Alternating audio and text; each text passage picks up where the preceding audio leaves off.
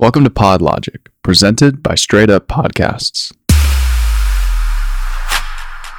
All right, so if you're new to podcasting, you're ready to launch your podcast, and one of the major questions that comes up is, how long should my podcast be? You see different podcasts like Joe Rogan can go up to 4 hours long, and then you see shorter podcasts like this one where they're 2 to 5 minutes long. It's all really about, what is your content going to be about? Are you going solo on this podcast? Is this just you touching on your own on different topics? Or are you interviewing a guest? Even so, even with interviewing a guest, it doesn't necessarily need to be an hour-long podcast. So there are now about 700,000 different podcasts that are both active and not active on iTunes and across all different platforms. And the average length of these podcasts out there is about 43 minutes long. I would highly recommend, if you're new to podcasting, try to keep your episodes under an hour.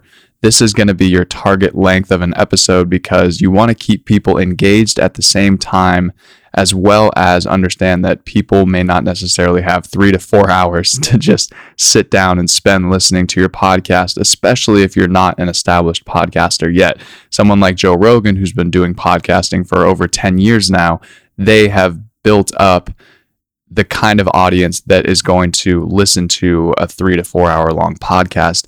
On our end, necessarily for new podcasters, this is not the way we want to go. We want to keep them short, to the point, while still making the content interesting and keeping our listeners engaged for the amount of time that you're going to be running your podcast for. So I would recommend keeping it under an hour. Between 30 to 45 minutes is a great place to sort of set yourself up, and a great time to shoot for in terms of recording your podcast. That way you're going to still be able to keep your listeners engaged, but still keep it as long form as possible in order to get the information out there that you're trying to share.